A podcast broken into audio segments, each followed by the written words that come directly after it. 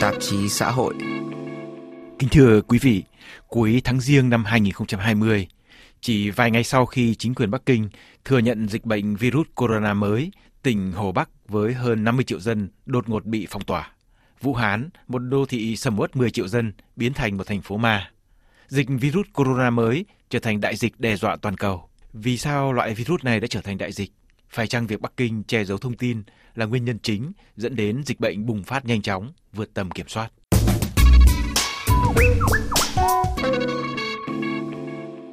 Cho đến nay, chính quyền Trung Quốc khẳng định đã minh bạch thông tin và mở cửa cho sự hợp tác quốc tế trong việc đối phó với dịch bệnh. Ngày 31 tháng 12 năm 2019, chính quyền Bắc Kinh đã thông báo với Tổ chức Y tế Thế giới về sự xuất hiện của một loại virus lạ gây viêm phổi cấp tại thành phố Vũ Hán, thủ phủ của tỉnh Hồ Bắc ở miền Trung Trung Quốc.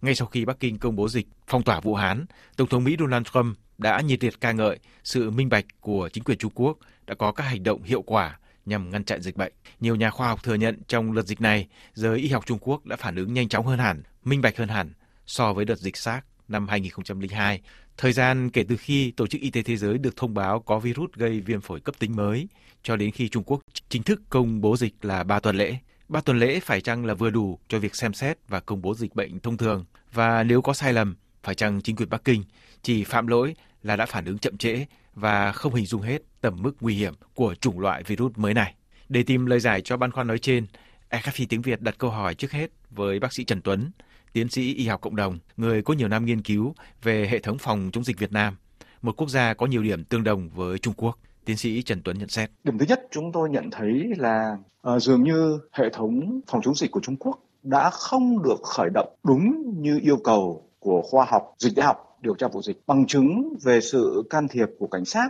đối với trường hợp bác sĩ ờ, Lý Văn Lượng khi mà nhóm bác sĩ trao đổi chuyên môn về sự xuất hiện của một loại dịch bệnh mà mang tính chất lây nhiễm tương tự như SARS và cần phải phòng chống thì thay vì đấy là những cái đầu mối để khởi động một cuộc điều tra dịch tễ học tức là hình thành cái giả thuyết về khả năng sự xuất hiện một loại dịch bệnh mới hay không để rồi tiến hành điều tra vụ dịch theo các bước mà đã được nêu trong cái khoa học dịch tễ học. Quan sát thứ hai chúng tôi nhận thấy rằng là là cho đến nay cái thông tin toàn bộ về số mắc, số chết cũng như là diễn biến dịch cụ thể, nguồn lây và cái tiến trình thời gian xuất hiện, hoàn toàn phụ thuộc vào hệ thống báo cáo của Trung Quốc. Nhìn về hệ thống này thì chúng ta lại thấy một đặc điểm là dường như là các thông tin được giải phóng trong một mục tiêu làm giảm nhẹ cái mức độ thực tế của bệnh hơn là để đưa ra cho công luận biết và ngăn ngừa. Bằng chứng là cái giải phóng bắt đầu thì cho rằng là dịch xuất phát từ một cái chợ hải sản hoặc là buôn bán động vật sống. Rồi ờ, khẳng định là ngay cả khi mà đã tìm ra nó là virus thuộc nhóm corona thì ờ, họ cũng vẫn cho rằng là đường lan truyền chỉ giới hạn từ động vật sang người, không có từ người sang người và do vậy cái mức độ ờ, lây lan rõ ràng hạn chế rất nhiều. Cái sự can thiệp của chính quyền đối với dịch ấy lại không tuân thủ theo cái khoa học dịch tễ học. Bằng chứng là sau khi họ thực hiện cái việc đóng cửa ở cái chợ hải sản ở Vũ Hán, thì lý do để đóng cửa chợ cũng không nói với dân đấy là vì lý do nghi ngờ là tâm điểm ổ dịch phát tán, mà lý do lại là là sửa chữa chợ và như thế có thể nói rằng là họ đã không khởi động hệ thống cảnh báo và xem xét về vấn đề dịch bệnh. Hiện tại chính quyền Trung Quốc tỏ ra minh bạch trong việc hàng ngày cung cấp số người mới bị nhiễm và số người chết do virus corona mới toàn bộ hệ thống chính quyền khẳng định đang dốc toàn lực vào cuộc chiến chống virus. Có thể thấy có một sự tương phản vô cùng lớn giữa cuộc chiến chống virus corona mới có vẻ đầy quyết tâm, đầy khí thế của lãnh đạo Trung Quốc hiện nay với tình trạng chậm trễ, hoàn toàn bị động trong giai đoạn trước khi chính quyền thừa nhận dịch. Vì sao hệ thống y tế Trung Quốc đã phản ứng bị động như vậy? Tiến sĩ Trần Tuấn giải thích. Chúng tôi nhận thấy là dường như trong hệ thống này cái hệ thống phòng chống dịch hay là hệ thống y tế nói chung là thụ động vận hành theo cái mục tiêu của chính quyền mà nặng về một cái cách mà chúng tôi gọi là phục vụ cho mục tiêu ổn định chính trị hơn là mục tiêu phòng chống dịch bảo vệ sức khỏe cộng đồng. Vì thế mà toàn bộ cái tiến trình điều tra vụ dịch đã không đáp ứng được đúng theo yêu cầu thời gian cũng như là một cái kế hoạch chuẩn bị cho đối phó với dịch của cái ngành y tế Vũ Hán là bị thụ động, bị chậm. Trải nghiệm của bác sĩ Bành Trí Dũng làm việc tại một bệnh viện ở Vũ Hán về thái độ quan liêu của giới quan chức y tế Trung ương Trung Quốc cho thấy việc thừa nhận dịch bệnh đã bị chậm đi một nhịp vào một thời điểm bước ngoặt ngày 12 tháng riêng, sau khi có trường hợp đầu tiên tử vong vì virus. Theo bác sĩ Bành Trí Dũng, vào ngày 12 tháng Giêng, phòng y tế đã cử một nhóm gồm 3 chuyên gia đến bệnh viện Trung Nam để điều tra. Họ vẫn nói về các tiêu chuẩn chẩn đoán cũ. Về phần mình, các bác sĩ tại bệnh viện này trả lời là những tiêu chuẩn đó nghiêm ngặt quá mức, không cho phép nhận dạng kịp thời những người nhiễm virus mới. Cũng vào thời điểm này, một nghiên cứu dịch tễ học quốc tế, mức độ lây lan của virus mới tại Vũ Hán có thể lên đến hơn 1.700 người, so với đánh giá của Trung Quốc chỉ có vài chục người. và thời điểm đó cũng đã phát hiện nhiều người nhiễm virus ngoài lãnh thổ Trung Quốc.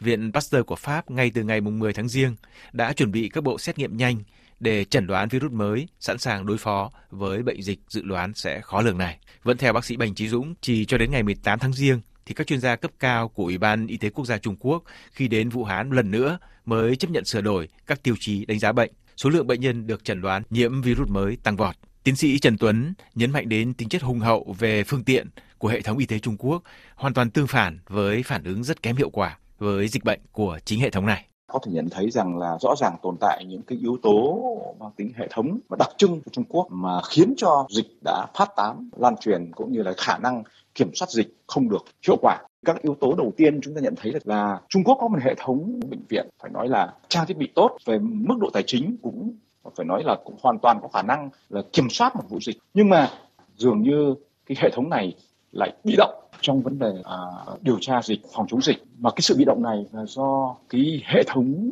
quản lý xã hội của Trung Quốc đã đặt cái mục tiêu an ninh chính trị lên trên cái mục tiêu sức khỏe cộng đồng. Phải nói rằng là cái tiến trình này nó đã xảy ra trong một thời gian dài rồi, tạo thành một cái nếp làm việc quen trong trong hệ thống cán bộ. Và như thế, nó dẫn đến cái tình trạng là cái mảng điều tra và khống chế dịch thì sẽ bị hạn chế và điều hành bởi cái phần chính trị nhiều hơn. Cho nên có thể thấy một cái mâu thuẫn là Trung Quốc thực sự cái hệ thống y tế là mạnh, hệ thống xét nghiệm, hệ thống nghiên cứu y sinh học phát hiện virus trong phòng xét nghiệm là mạnh. Nhưng mà vẫn dụng cái đó cho các cái hoạt động cộng đồng thì lại bị yếu. Bởi vì là có sự can thiệp trong mục tiêu chính trị trong vấn đề triển khai các cái hoạt động truyền thông cộng đồng và phòng chống dịch. Ở đây có lẽ là phải nhận thấy rằng là nó từ cái đặc tính uh, tổ chức của Trung Quốc và chúng tôi cũng đã nhận thấy rằng đó là cái tình trạng gọi là những cái báo cáo về cái tình trạng sức khỏe cộng đồng ấy thì thường những cái báo cáo mang tính chất gọi là uh, tốt đẹp thì đưa ra và những cái gì dịch bệnh nói chung là cái xu hướng gọi là xấu ấy, thì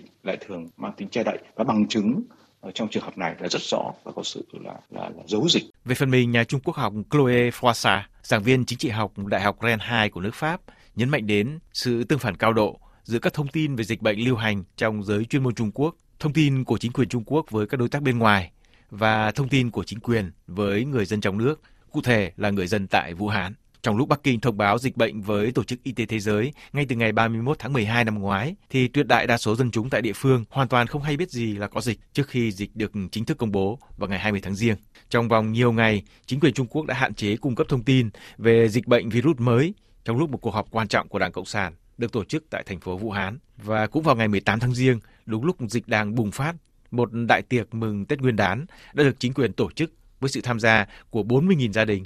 Rất nhiều người đã bị nhiễm virus trong dịp này. Hệ thống y tế Trung Quốc hoàn toàn sơ cứng, không đủ khả năng đối mặt với dịch bệnh mới. Thông tin cần thiết cho phát hiện dịch bị ngăn chặn từ mọi phía trong bối cảnh được đánh giá là hết sức nhạy cảm về chính trị với cuộc chiến thương mại với Hoa Kỳ, với phong trào đòi dân chủ dâng cao tại Hồng Kông, với thắng lợi vang dội của phe đòi độc lập với Trung Quốc ở Đài Loan trong các cuộc bầu cử tổng thống và nghị viện đầu tháng riêng. Đối với chính quyền Bắc Kinh cũng như chính quyền địa phương các cấp thì mục tiêu bảo vệ bộ mặt tươi đẹp của chế độ phải được đặt lên trước hết. Hiểm họa virus kinh hoàng đã bị toàn bộ hệ thống chính trị Trung Quốc nhắm mắt làm ngơ cho đến khi họ không còn đường lùi. Trả giá nặng nề nhất cho sự che giấu, chối bỏ, thờ ơ này trước hết là người dân Vũ Hán, người dân Hồ Bắc mà tổn thất về nhân mạng hiện chưa biết ra sao. Việc trở lại tìm hiểu những nguyên nhân chính nào đã dẫn đến việc Trung Quốc thất bại trong việc nhận dạng dịch bệnh virus corona mới đang tiếp tục diễn biến phức tạp trong hiện tại. Những bài học này rất có thể sẽ đặc biệt bổ ích cho các quốc gia có nhiều điểm tương đồng với Trung Quốc về hệ thống y tế, về quan hệ giữa chính trị với y tế như trường hợp Việt Nam.